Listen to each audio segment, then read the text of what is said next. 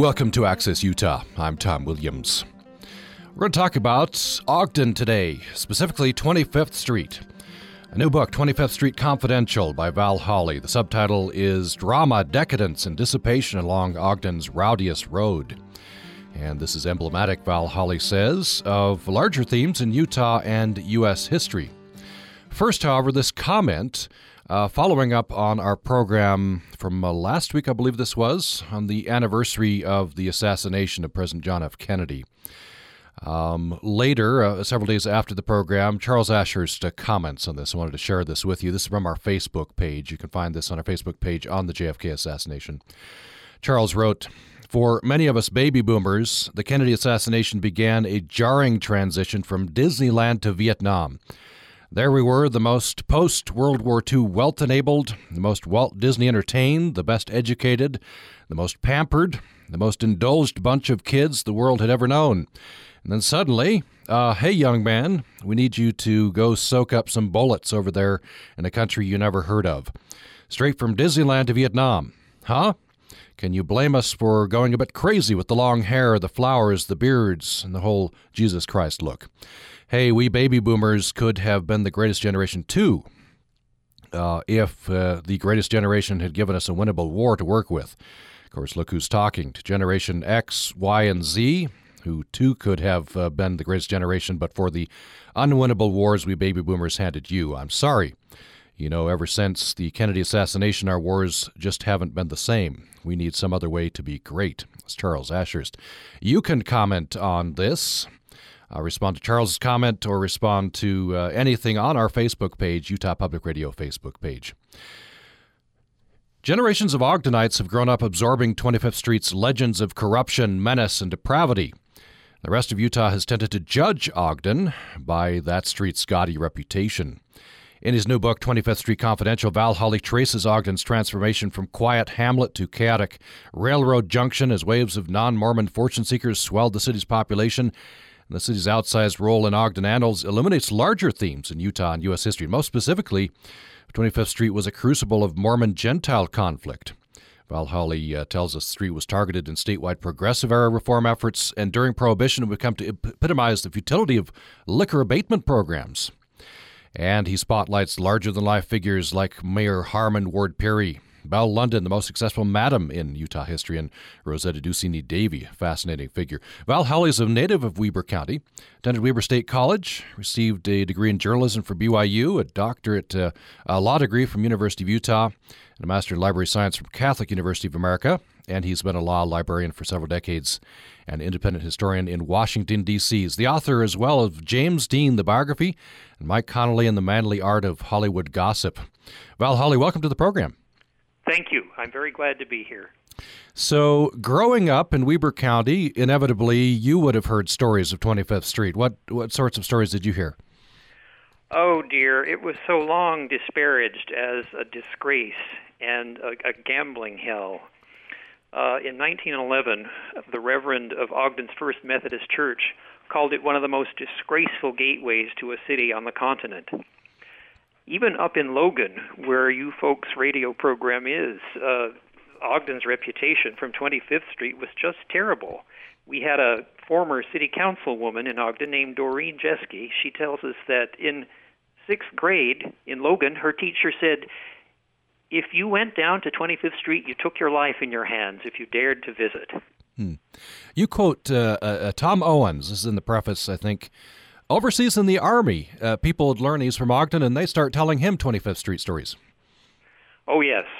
A lot of those fellows had been on 25th Street in World War II, whether just passing through on troop trains or whether having been stationed at one of the military installations nearby, such as Hillfield or uh, Ogden Ordnance in Sunset, or the uh, Ogden Quartermaster Depot, which is now the which became the Utah General Depot.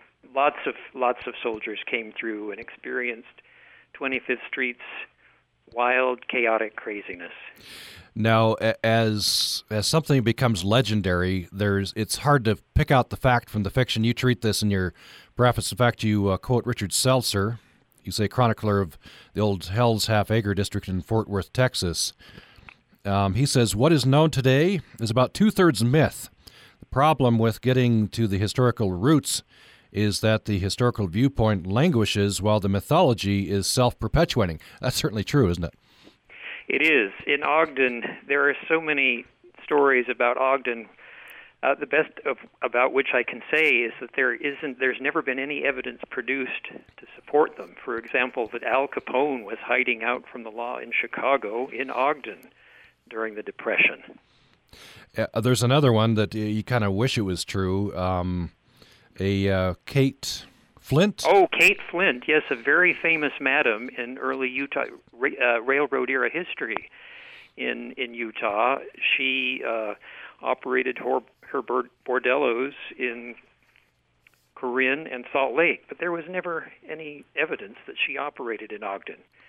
So for her to have purchased, the rumor is that she purchased Brigham Young's carriage at auction, and then as sort of a thumb in the eye to the Mormon population of Utah, drove it through the streets of Ogden. There's no evidence that she purchased the uh, the carriage. It was a, a joke in the Salt Lake Tribune. and uh, there's a Fanny Dawson who's uh, supposed to have been a uh, serial killer. Oh yes, I am not quite sure how that uh, story got started because the record shows that Fanny Dawson was never tried for a murder the the most serious thing she ever was charged with was operating a boarding house without a license. Hmm. Uh, your first chapter is titled Ogden Envy. I want to ask you why that. Here, here's your uh, here's a quote and epigraph before you start the chapter. This is a quote from the Salt Lake Tribune. Ogden has one advantage uh, comparing Ogden to Salt Lake City. Its people are wickeder than ours, and the wicked people, as a rule, are different from those who get all their punishment in this world the source of the great envy that Salt Lake had for Ogden in the 19th century was the railroad.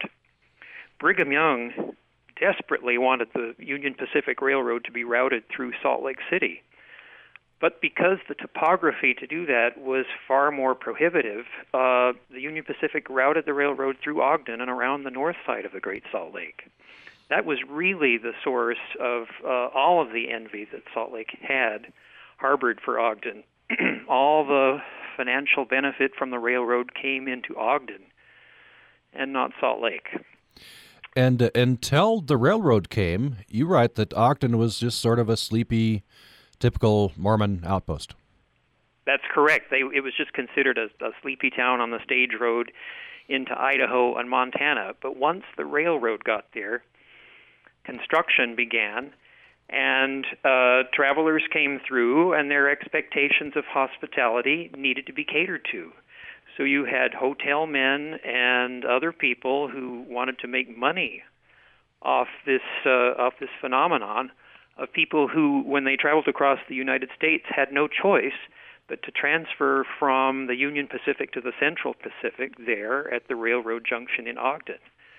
So you had people stampeding to to Ogden to make money by catering to these expectations, which were somewhat different from those of Mormon culture. So there was a culture clash from the beginning after the railroad arrived. I guess it was inevitable. Was it inevitable that you'd have a street like 25th Street uh, spring up at a major railroad junction like this? I think it is inevitable. I think uh, any town that is a transportation hub has this. One fellow wrote, maybe they call it Larimer, which of course is a famous Denver Tenderloin Street, Larimer or Mission. But every western town that ever amounted to anything has a 25th Street. It usually staggers up the hill from the depot or the riverboat landing, and it is always a legitimate street, hmm. uh, business-wise.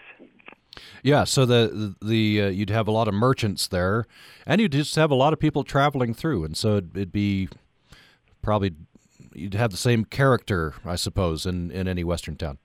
Yes, uh, there was a fellow named Paul Kinsie who was director of field studies for the American Social Hygiene Association, and therefore an expert in prostitution all around the country. He wrote, The railroads that run into Ogden. No, that's not the right quote. The location of some cities seems to make it easier for men to become customers of prostitutes. Up to the early 1940s, Ogden, Utah was a popular locale for prostitution because it was a rail junction. Men could visit a brothel between trains and indeed might plan their travel to permit a layover in Ogden. Some natives would enjoy driving their cars to Ogden's 25th Street on Saturday nights to watch the prostitutes and their clients. Mm. But very colorful. We'll get into some of the larger than life figures and and and the history. I suppose I don't know. We we don't we have no word. Brigham Young perhaps may have regretted the railroad coming to Salt Lake if that had happened. Uh, now this is this is interesting. Salt Lake had as much, if not more, gambling, prostitution, and illegal liquor. Really, it doesn't have that. So reputation. I don't know. Uh, I I don't know that uh, that particularly bothered Brigham Young. I think he was able to deal with it. Uh, so so it had every bit as much, but the, of course the reputation of the, the two towns is very different. Yes, it is. I think the real reason that Ogden got far more mileage out of 25th Street, which was its Tenderloin district, is that uh, you had a combination of politics, politics and economics and cultural clashes going on there. In 1889, Ogden was the first city, first major city in Utah to have its government pass from the hands of the People's Party, which was the Mormon Party, to the Liberal Party, which was the non Mormon Party. And uh, that was that didn't sit well with uh, with the People's Party at all. They uh, they started to cause a lot of disturbance and uh, a lot of make a lot of accusations that the Liberal Party was relaxing the enforcement of vice laws there along the street. So you had this. Uh, you had you had the the Mormon Party, which was rather beleaguered, beleaguered, fighting to maintain control of the town, but you also had the economic lifeblood of the town, which was the railroad, leveling the playing field, and that was a unique situation. It didn't exist in any other city. So this that is a... probably why 25th Street got the mileage out of its bad reputation that it did. Were there promoters? Imagine if you're a merchant on 25th Street, you you don't mind its reputation as long as people keep coming. Uh, that's another thing that has sort of been lost to history. The majority of the storefronts on 25th Street were legitimate businesses, whether butchers or milliners or grocers uh, and the like. I wonder if you could uh, expand on this um, this Mormon Gentile conflict. You say that this was a real touch point. This this election, the first city to to transfer over, and, and I imagine that conflict went on. Yes, it did. Uh, the first Gentile mayor there was Fred Kiesel, and he took office pledging to conduct city business without partisanship or discrimination. But uh, in spite of that statement, one of the liberal city government's first actions was to pass an ordinance setting aside the city block, which for decades had been home to the Mormon Tabernacle, for use as a public square. The council believed that the church had never secured proper legal title to the, the uh, Tabernacle Square. And because of that, they started allowing circuses to come and pitch their tents on Tabernacle Square and uh, other public things, public events, which probably were not in keeping with the spirit of the uh, tabernacle and its its activities there. Mm. That, of course, probably really stirred up the People's Party more than the uh, than, than losing the election had. Mm. And so at that point, uh, the Deseret News and other People's Party voices started accusing the liberal city government of not enforcing the vice laws. We're talking with Val Holley. Uh, he's written a new book called 25th Street Confidential Drama, Decadence, and Dissipation Along Ogden's Rowdiest Road. Val Holley says, we've been talking about this, that uh, uh, the street's outsized role in Ogden annals uh, illuminates larger themes in Utah and U.S. history. Uh, one of those large themes is the crucible of it was a crucible of Mormon Gentile conflict. By the way, this uh, book has been published by University of Utah Press. It's out and available now. Uh, we are going to take a brief break. When we come back, I'll have Val Holley tell me a few stories. Um, uh, Belle London, the most successful madam in Utah history, uh, Rosetta Ducini Davy, heiress to London's legacy, became a celebrity on the street, in the courts, and in the press. Mayor Harmon Ward Peery, who filled the city treasury with fees and fines from these vicious establishments. And we'll ask Val Holley these legends of corruption, menace, and depravity. Um, which of these were true?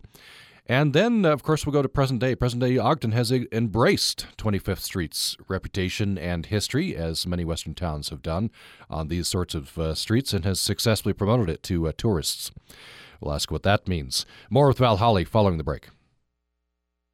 Hi, it's Lynne Rossetto Kasper, host of The Splendid Table. Be sure to join me for our annual Thanksgiving tradition, Turkey Confidential. Two hours of your calls and a lineup of guests, including Mario Batali, Ted Allen, and Alexandra Guarnaschelli. That's Turkey Confidential, live on Thanksgiving from 8 p.m. Join us Thanksgiving morning, 9 to 11, here on Utah Public Radio.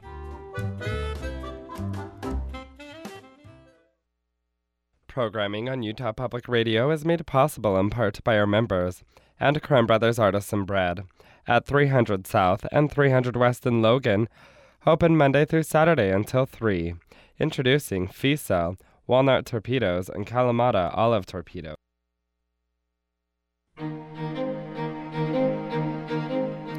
You're listening to Access Utah. I'm Tom Williams. We're talking about Ogden. Ogden's history, Ogden's reputation, specifically 25th Street. The book is 25th Street Confidential Drama, Decadence, and Dissipation Along Ogden's Rowdiest Road. If you uh, grew up in the Ogden area, you can't help but have heard stories of 25th Street. And uh, this has uh, tainted, you could say, or enhanced Ogden's reputation for the rest of Utah and, in fact, around the world. And there's some uh, larger than life figures we'll get to talking about Mayor Harmon Ward Peery, Belle London, Rosetta Ducini Davy, and others, and some more of this history. Val Holley is the author. The book is out from University of Utah Press. You can join this conversation. Hope you will uh, join us with your memories um, or legends that you've heard about 25th Street. Um, you can join us on our Utah Public Radio Facebook page. You can uh, email us to upraccess at gmail.com, upraccess at gmail.com, or you can call us at 1 800 826 1495, 1 800 826 1495. On our Utah Public Radio Facebook page, this is what Dallin Phillips writes. I can remember my dad telling me when I was little that it was the most dangerous street in the world. I'm going to be sure to listen. So thanks for listening, Dallin. Val Holley, the most dangerous street in the world. I, I guess uh, parents a lot of parents did uh, um, warn their kids not to go to 25th Street. It's true. Even throughout the state, uh, in cities like Logan and Salt Lake, parents were telling their kids that decent people just simply didn't go there. So even as far away as Logan or other areas. That's true. That's yeah. true. It was known all around the state. Uh, let me ask you: so that we have legends of corruption, menace, depravity. Um, I, I, imagine to some extent those are true. What? Tell tell me how how corrupt, how depraved. Well, during Prohibition, you can imagine that uh, officially liquor was outlawed along the street, and yet ironically, it was easier to get a drink in Ogden during Prohibition than any other, any other time in its history. And you don't need to take my word for that. Uh, there was an Ogden man named Ray Olson who became manager of the Utah League for Prohibition Repeal. That was in 1933. He said there are more saloons today in Ogden than there were in 1917. The sale and distribution of liquor in Ogden is freer today than at any time during the city's history. It was quite interesting to look into this. Uh, you know, there were there had been rumors all all along that during Prohibition, the police looked away. They accepted money not to arrest uh, keepers of not I shouldn't say saloons. They called them soft drink parlors, not to arrest soft drink parlor proprietors for selling liquor. Not just uh, local police, but the federal agents as well. So it was interesting, finally, to find some confirmation of this. There was a, a lady in Ogden during that during Prohibition named Clara Molman, who was the wife of an Ogden City police officer, and she uh, her diary was recently discovered in a thrift shop. Now, uh, Deputy Molman was often the star witness in prosecutions of uh, people accused of illegally selling or manufacturing liquor. He would uh, he would conduct a lot of the raids. But in Mrs. Molman's diary, we learn that uh, that he was often getting calls from bootleggers, and as she put it, uh, they'd call every payday to request a quiet little talk in the parlor with closed doors and drawn blind, uh, drawn blinds. Ooh la la, piling up. And she'd say he'd come back from these uh, these meetings. Uh, he would roll in at 3 a.m. tied up proper. So uh, it was quite interesting to find this uh, primary source on uh, on a deputy sheriff who accepted bribery money to look the other way. He was also uh, he was also the largest man in the Weber County Sheriff's Department, and when the bulk of confiscated whiskey stills became so great that it was unmanageable, they handed him a sledgehammer and told him to uh, to smash them to pieces, which he did. So that was his public reputation. But from the recently discovered diary, we learned that uh, he wasn't quite so quite so upright. Interesting. This is how history comes to light a lot of times. Uh, find find a journal in a thrift mm-hmm. shop. Mm-hmm. Now that was the fate of whiskey stills, but what was the fate of confiscated whiskey? Uh, Bernard DeVoto, who is Utah's uh, and Ogden's most famous uh, native writer, who was the first Pulitzer Prize winner from Ogden, wrote a memoir of Ogden during the Prohibition years that was never published until last year, also by the University of Utah Press.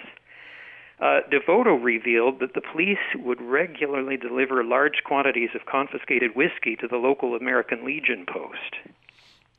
And in fact, he said that the officers of the American Legion post, of which he was one, put in place, uh, strategically put in place members of the police force in the organization of the American Legion. So they had an inside track to the police.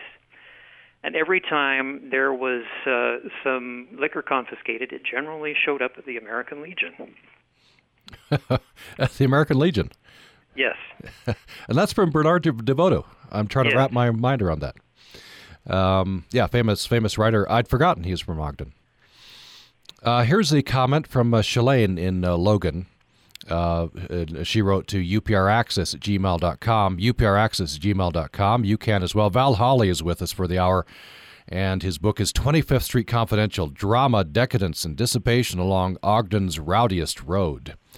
Uh, here's Shalane's uh, comment. She says, I love 25th Street. I go there almost on a weekly basis, and I enjoy shopping in restaurants. A couple of months ago, I went to a restaurant that Al Capone used to frequent. There's a room in the back where he hung out and played cards with his buddies. I heard that Al Capone considered Ogden's 25th Street too rough. Has your guest heard any stories about Al Capone's visits to 25th Street? You know, there they abound in Ogden, but I haven't been able to find a shred of evidence that it actually happened. I rather think that that goes uh, along the lines of what you were saying at the very beginning of the program about the uh, mythology being self-perpetuating. Mm. So that that'll be disappointing for people to, to hear you haven't been able to find any evidence on that. That's correct. I'm I'm afraid I haven't. The funny thing is, is that uh, in claiming that, Ogden has to get in line with many other cities in the United States. Uh, Aguilar, Colorado, Johnson City, Tennessee. They all claim to have had Al Capone hiding out there in Prohibition. I guess what it goes to is the, the, the dangerous reputation of the street. If if quote unquote Al Capone finds it too dangerous, then uh, then it must be dangerous. Exactly. Um, uh, we'd love to get your comments, so uh, keep them coming. UPRaccess at gmail.com, UPRaccess at gmail.com. On our Utah Public Radio Facebook page, find our post. We have a, a picture of 25th Street there, and you can uh, comment, as Dallin Phillips did. Or you can call us at 1 800 826 1495. Love to get your experiences on 25th Street. Uh, the other part of uh, Shalane's comment uh, takes us to today. 25th uh, Street has been revitalized, um, and uh, Ogden has done a, a, good job there. Yes, uh, that happened. that that began in the 1970s when a young architect with the Utah Historical Society named Alan Roberts uh, was driving to Ogden to help create another historical district. And he said that he was driving on Washington Boulevard, and uh, somehow 25th Street caught his eye. He'd never been on it before. He made a left turn on it, and by the time he drove the three blocks from Washington Boulevard to Wall Avenue, where Union Station is, he had counted over 40 intact Victorian era commercial buildings. And he was simply amazed. He uh, contacted the mayor and city council, asked to be put on their agenda, and said, You need to preserve this. And the photos, uh, many of which are reproduced in the book 25th Street Confidential, show a degree of dilapidation that is just horrifying. The, the buildings, uh, it's, a, it's a miracle that any of them survived. I imagine that they did by hiding in plain sight because 25th Street was not desirable, and no one got the idea that they wanted to come in and bulldoze them and replace them. But uh, city, state, and federal money was made available. And one by one, people, community-minded people, started restoring them, uh, and make made it into quite a uh, quite a fancy boutique area now the uh, the memory, the afterglow of all the decadence of years past is still there, and so people find it rather intriguing to come down. But they can find fine dining, live theater, uh, mixed-use apartment dwelling, antique shops, and of course the uh, Union Station there is at the end of the street at Wall Avenue, and that now is the Utah State Railroad Museum. Yeah, it's it's a, quite a place.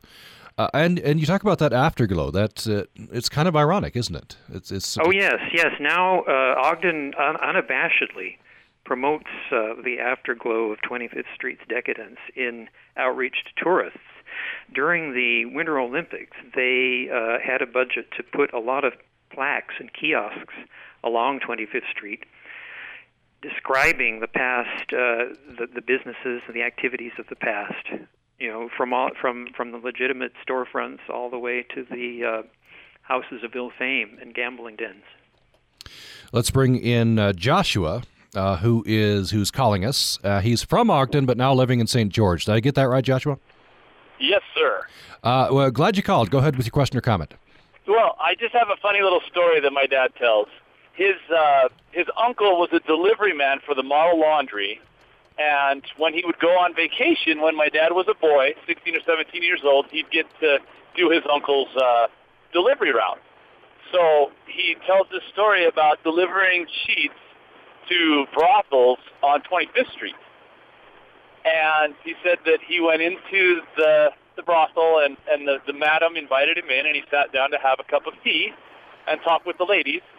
And while he was there, um, an officer, a police officer came in to check on things, and the police officer happened to be the older brother of one of my father's friends. And so before my dad got home, the officer had called his mother, who had called my grandmother, and my dad never got to deliver laundry again. thanks, thanks for sharing that, Joshua. You know, I've You're heard welcome. many stories like that in talking to uh, men who are older now. In those days, much of the business in Ogden involving deliver uh, involved delivering products to brothels along 25th Street. More often, uh, I, I would hear stories of delivering soda pop there, but in all cases, the young men who were really only teenagers would uh, would work very hard to carry heavy cases of soda pop up the stairs to these establishments, and the ladies loved them. Uh, it seemed to be platonic and all above board, but they they would take some of these young men under their wing and and and, and pamper and compliment them while they were there and and tip them. Interesting. Uh, we have this comment from uh, Sarah Elliott uh, Langston on our Facebook page. You can you can post there as well. Utah Public Radio Facebook. Look for the uh, the black and white photo of 25th Street. Uh, she says my favorite story about uh, 25th Street has to be Rose Davy driving around in her pink Cadillac with her ocelot. Oh yes, Rose Davy was the most famous madam of 25th Street during the 20th century. She operated the Rose Rooms, which were at the corner of 25th and Lincoln, from 1948 to 50. She was a very beautiful woman. She had a natural instinct for publicity. She had a flair. She was a celebrity on the street, in the courts, oh, in the courts especially, and in the press. And uh, part of her mystique also involves her husband, Bill Davy, who was a burglar and gambler and uh, had his own businesses along the street. He had uh, what I think of as a miniature casino, the Key Club, 200 and a half 25th Street, across from the Rose Rooms. He had uh, a number of uh, state chartered clubs that dispensed illegal liquor. So, between the two of them, maybe you could even call them 25th Street's power couple of the mid 20th century. And, and you said uh, famous on the street, in the courts, and in the press. She was, I guess, she appeared in, in the courts because of her activities. Oh yes, she was arrested uh, rather often, whether for uh, raids on the Rose Room or for dispense for selling narcotics, and uh, that was something that uh, was also going on in the street in those times. She had a local physician in Ogden who supplied her with those to sell. Hmm. Uh, the Rose Rooms at 25th and Washington, uh, 25th and Lincoln, operated from 1948 to 1950. And when that was finally closed down, there was never, as far as I could tell, another business in that on the second floor of that building until the current uh, rooftop bar called Alleged, which was opened in the last year uh, and has become one of the has probably become the hot spot on 25th Street. so uh, if for for those who are familiar with alleged, if you go there, that is now that in the space where the Rose Rooms were. The Rose Rooms first blazed into public consciousness in 1948, and I like this story because it involves my dad, who was a member of a barbershop quartet from Weber State. Uh, the Weber Wildlife Federation had an annual jollification party. They held it at the, the Livestock Coliseum in Ogden. And they were accustomed always to having the grand finale as strippers. And so in 1948, uh, here was this program, and Weber College had sent over its musical talent to entertain, but the stag minded audience wanted nothing to do with it. So here were all these musicians from Weber State trying to perform, and the audience was hurling bottles on the stage saying, Bring on the girls. Well, the strippers this year had been furnished from the Rose Rooms, and beforehand, before the show, they had been circulating and passing out matchbooks which had the Rose Rooms emblems, and uh, the strippers had written their names in ink in the matchbooks. So the police hurried to the uh, Livestock Coliseum and arrested not the bottle throwers, but the strippers. And this was the first time that the Rose Rooms had ever been in public consciousness. And immediately, their rooming house license was revoked by the city commission. That didn't stop them from continuing to operate for another two years. Now, why would they? Uh, why would law enforcement allow them to continue to operate, knowing full well that they were there? Well, uh, Rosetta Davy and her husband were both valuable police informants. They knew the criminal community in Ogden very well, and they willingly passed on a lot of valuable information to the sheriff's department and the police department. Hmm. That's probably how they were able to survive for two years before they were shut down for good. Oh, fascinating. Uh, we're going to take another brief break. When we come back, more with Val Holley's fascinating uh, history of 25th Street in Ogden, which also becomes. Uh, uh I guess, uh, colors Ogden's reputation with the rest of Utah and the world. Legends of corruption, menace, and depravity. The rest of Utah has tended to judge Ogden by 25th Street. Uh, and in present day, Ogden has embraced the afterglow of 25th Street's decadence, successfully, successfully promotes it to tourists, and of course, it's a fascinating place at this point. When we come back, we'll have Val Holley tell us about Mayor Harmon Ward Peery, Belle London, the most successful madam in Utah history, and uh, other uh, aspects of this history. You're welcome to join this conversation. We have a, uh, question from Steve in Arizona. We'll get to that following the break. And you can join us at upraccess at gmail.com, upraccess at gmail.com. You can join us on our Utah Public Radio Facebook page or you can uh, call us at 1 800 826 1495. 1 800 826 1495. However, you reach us, we'd love to get your memories of 25th Street, your question, your comment. More following the break. This is Lloyd Berentzen, Director of the Bear River Health Department. Knowing the current air quality conditions allows you to better plan your day to protect your health. Keeping up to date on the local air quality is important for everyone, but it is most important for those that are most vulnerable to air pollution, such as children, those with heart or lung disease, and the elderly. The Utah Department of Environmental Quality publishes current air quality for most of the state at airquality.utah.gov. You can also sign up to receive email alerts when there is an air action alert in your county with wood burning restrictions and recommendations for using alternative transportation. By checking the air quality regularly, you can plan for better health for you and for your family. The Bear River Health Department provided this content in response to Utah Public Radio listener questions about air pollution and health for our Community Engagement Reporting Project. To join our Public Insight Network and have a say in what we report, go to upr.org and click on Become a Source.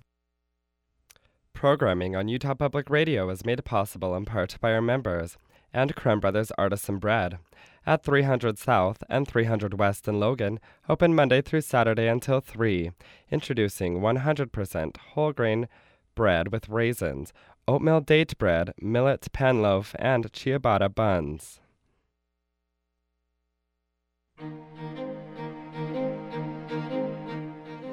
Thanks for listening to Access Utah today. I'm Tom Williams. Generations of Ogdenites have grown up absorbing 25th Street's legends of corruption, menace, and depravity. And the rest of Utah has tended to judge Ogden, known in its first century as a gambling hell and tenderloin, and in recent years as a degraded skid row, by the street's gaudy reputation. And though uh, the uh, street has uh, undergone a renaissance, and present day Ogden embraces the afterglow of that uh, decadent reputation, um, it has uh, colored uh, Ogden's reputation, and it uh, plays a role in larger themes in Utah and U.S. history, most significantly, Mormon Gentile conflict. It was also targeted in statewide progressive era reform efforts and had come to epitomize the futility of liquor abatement programs.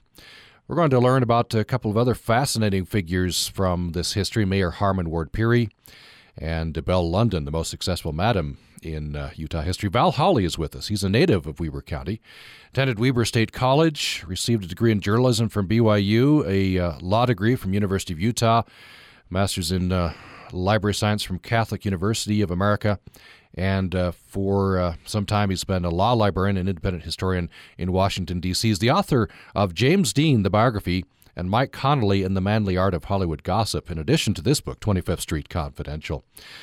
Let's start to this last segment of the program. By the way, we have another uh, about 10 minutes left in the program. We'd love to uh, have your comment at uh, upraccess at gmail.com, upraccess at gmail.com. You can join us on our Utah Public Radio Facebook page, and you can join us on uh, by telephone, 1 800 826 1495. 1 800 826 1495. This is what Steve, uh, his question via email. Do trains no longer come through Ogden? If not, how long has it been since the last train came through town? And to where has the railroad line been rerouted and why? The railroad now bypasses Ogden. It uh, it goes through uh, Salt Lake instead. Railroad passenger service started to, to decline greatly in uh, the 60s. And uh, I think I'm a little fuzzy on this. I think the last passenger train came through in the uh, in the early 80s when Amtrak replaced the service. Even that doesn't come through now. Uh, the trains bypass Ogden and uh, have the servicing done in Salt Lake. When did uh, this, I guess, the, the height of this era, you call it decadence, um, start to taper off? I would say in the 50s. At that time, as I said, the uh, railroad passenger service started to taper off at that time, and also, uh, well, so it did. The trains were not disgorging as many people onto the street. Also, uh, the uh, sheriff's department of Weber County in the 50s raided a lot of the businesses and closed them down for good. Um, we have uh, we have this uh, brief comment on our Facebook page from Larry Jensen referring to the photo. And you can go to our Facebook page and see this black and white photo looking down 25th Street. I assume he says that's a classic photo. Uh, Val I don't know if you've gone to our page and seen that photo to, to maybe talk about uh, maybe talk about that a little bit. That photo on the page seems to be seems to have been taken from the. Uh, it was taken from Union Station, looking east. Seems to have been taken in the 20s, and at that time, all of the uh, best buildings from the commer- uh, in the commercial style from that era were still standing and intact. You had a lot of three-story hotels. You had at the uh, end of the street where the where it intersects Washington Boulevard, the Grand Broom Hotel, and uh, the Reed Hotel, kitty corner from that. And uh, you also had the wonderful old Model Ts parked diagonally on both sides of the street. You had streetcar lines. So all of what you see in the photo illustrates the enormous amount of business that was transacted there every day. Yeah, that is a, a classic photo. By the way, how, how much of how many of the original buildings are there? If, if I were to go to 25th Street today and take your book along with me, how how many of these places would I be able to to, to look at? As I recall, there are about 41 or 42 still there, and these were all carefully documented in uh, a report put together by Alan Roberts, who I mentioned in the last segment, who was with the Utah Historical Society, a very talented architect. These were included on the form which nominated the street for the National Register of Historic Places. That's now called the Lower uh, 25th Street Historic District. Mm. You uh, begin your uh, chapter on the Renaissance with an interesting quote. Um, uh, I'll just quote this. One of the most cynical cliches in architecture is that poverty is good for preservation. The poor don't bulldoze uh, historic neighborhoods to make way for fancy new high uh, rises. That's correct, and that's why, that's principally why these buildings have survived, because uh, when the street was so dilapidated, it was not desirable, and no one wanted to go in there and tear the buildings down and put up new ones because at that time certainly no one would have come.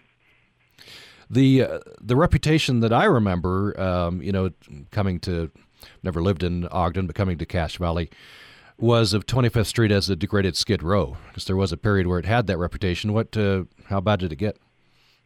It got pretty bad. Uh, there were two liquor stores on the street in the 60s. There was the Salvation Army, and uh, just a lot of drifters, uh, alcohol addicted unfortunate people found their way there and uh, could either squat in abandoned buildings uh, or, uh, or, or, or have an existence in flop houses, hmm. which were inside the dilapidated hotels all along the street.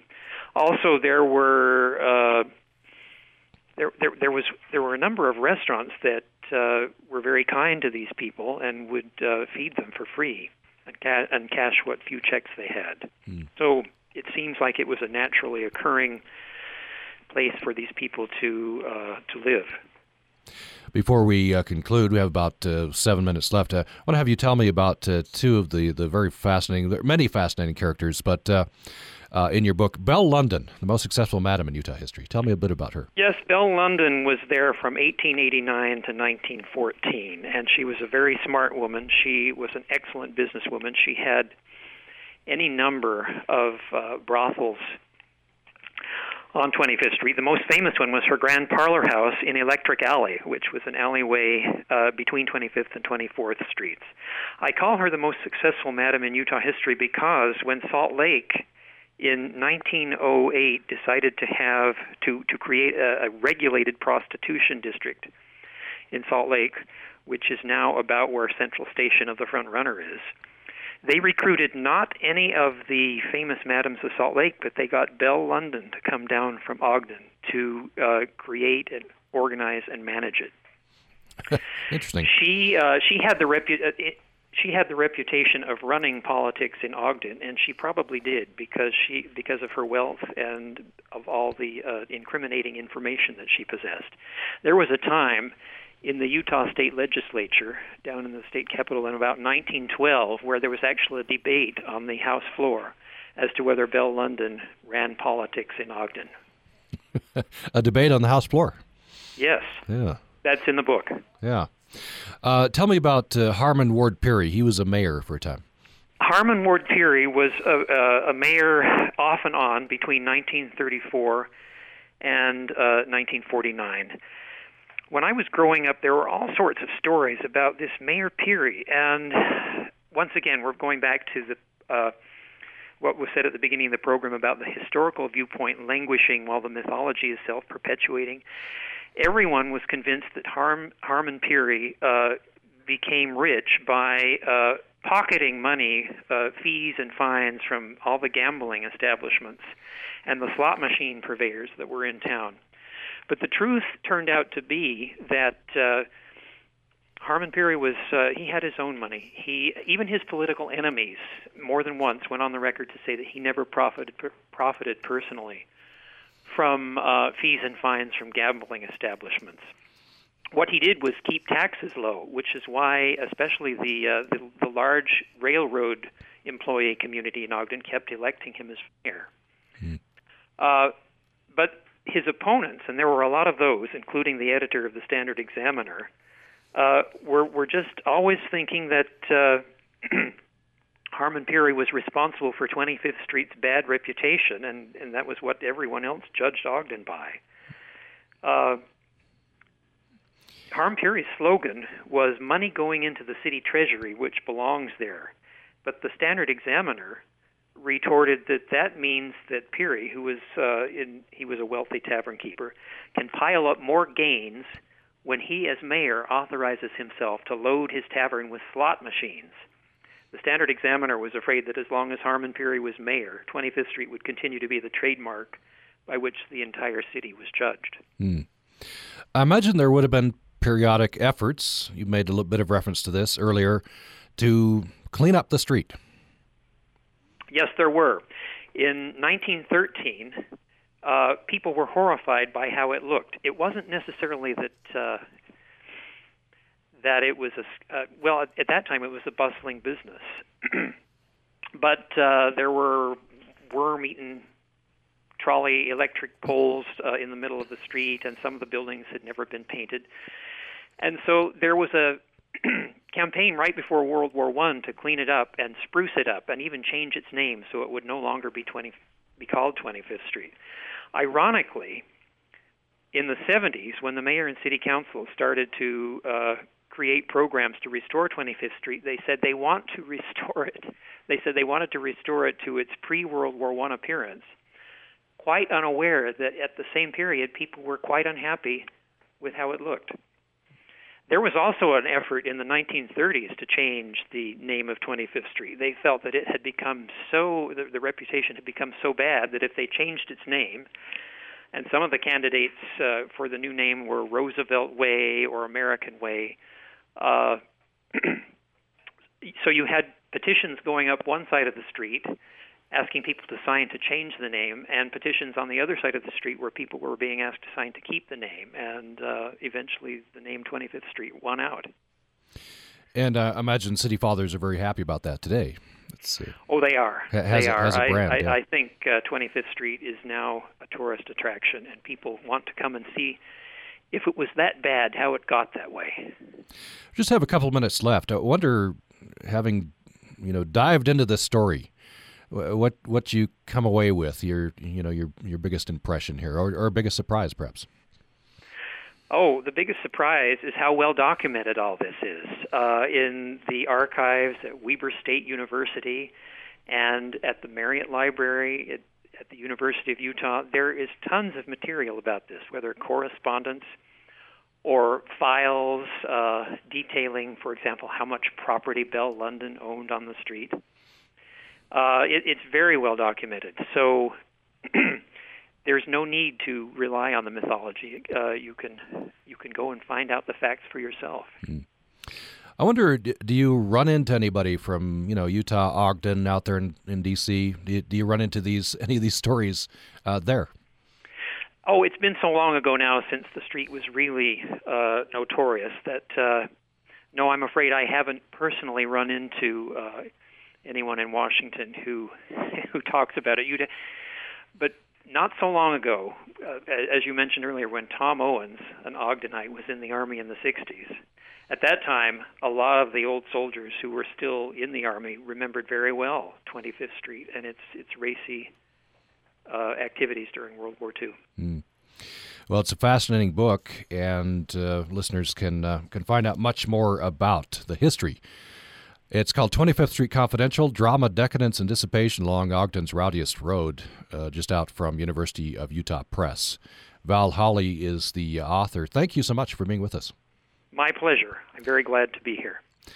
Coming up uh, tomorrow. Um, during this time, we'll have uh, our usual Thanksgiving program, Turkey Confidential. That'll run from 9 to 11. Get advice on how to cook your turkey and uh, everything else, uh, some great food advice. And on Friday, we'll have another Thanksgiving special, giving thanks in this hour. For producers uh, uh, Bennett Purser and Katie Swain, I'm Tom Williams. Thanks so much for listening today.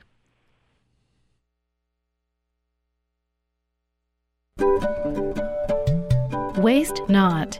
Leaking toilets are the number one cause for high water bills. You can place a few drops of food coloring into your tank to check for leaks. If the food coloring appears in the bowl without flushing, you have a small leak. Waste Not is made possible by the Logan City Public Works Water Conservation Department.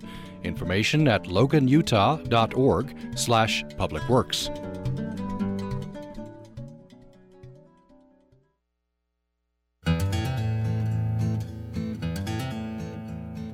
Commentator Thad Box. My hero, mentor, and friend died at the end of August. Gerald Thomas was a farm kid from small Idaho who worked his way through college. As a torpedo bomber pilot in World War II, he earned the three Distinguished Flying Crosses, two Air Medals, and a Presidential Unit Citation. He became a college professor, research director, dean, and university president. He never talked about those things. His passion was making lives of the less fortunate a little easier. He was typical of America's greatest generation. In his lifetime, the world population grew from less than 2 billion people to 7.1 billion people. Our country's population almost tripled. Most experts believe that there will be about 8.3 billion people in 20 years, and the U.S. population of about 363 million. About 200 years ago, the human population reached a billion people. About the same number of people are predicted to be added in the next generation. My heroes were those who risked death to win World War II and then worked rebuilding those countries and helping people they conquered. Then they ask, Who will feed a hungry world? Those of us alive today have our work cut out for us. I was not part of the greatest generation, but it marked me forever. Like most of my generation, I lived through the hard times of the Great Depression. We, like Gerald's generation, were taught that helping others, not gaining wealth, was our role. The population continues to grow. The amount of land decreases. The problem is ever more complex. Our tasks are to produce food for people, clean up damage of 8 to 10 billion people will do, and keep the environment habitable. This means protecting a declining land base and giving those less fortunate than ourselves the tools and the desire to live together happily and peacefully in ever closer quarters. It is a time for new heroes to step forward. This is Thad Box.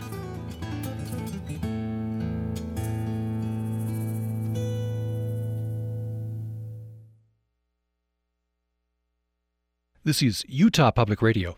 KUSR HD1 89.5 Logan, KUSK HD1 88.5 Vernal, KUSL HD1 89.3 Richfield, KUST HD1 88.7 Moab, and KUSU FM HD1 91.5 Logan.